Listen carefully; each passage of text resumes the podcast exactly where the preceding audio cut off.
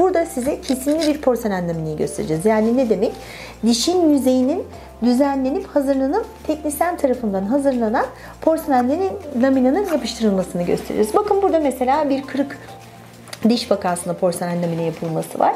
Dişin üzerinde bir düzenleme yapılıyor. Neden? Çünkü bizim porselen yaprağımız sert bir materyal ve sert bir materyal eğer girintili çıkıntılı bir zemine oturursa o takdirde bir kırılma, atma ve problem söz konusu olacak. Burada dişin üzerinde ince bir kesim yapılıyor. İnce kesim esnasında burada bir basamak oluşturuluyor. Çünkü bunun gelip de stop edeceği, oturacağı bir alan oluşturuluyor. Buradan ölçü alınıyor. Ölçü ya dijital ya manuel olarak alınarak teknisine transfer ediliyor. Teknisine renk gönderiliyor.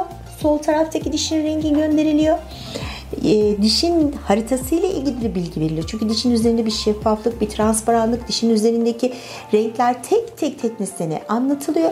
Teknisyen tarafından porselen yaprak üretiliyor ve birebir aynısı tarzında yapıştırılıyor. Bunlar tek diş uygulamalarında kullandığımız porselen lamine tekniği.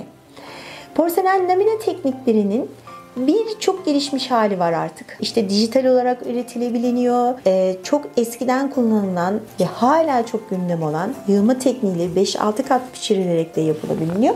O yüzden hangi yöntem size uygun, hangi yöntem sizin için yapılı olacak bunun bilgisini bir muayene sonucunda doktorunuzla birlikte yapılacak bir muayene ardından da bir mock-up uygulaması sonucunda karar vermekte fayda var diye düşünüyorum. Hayata gülümseyin.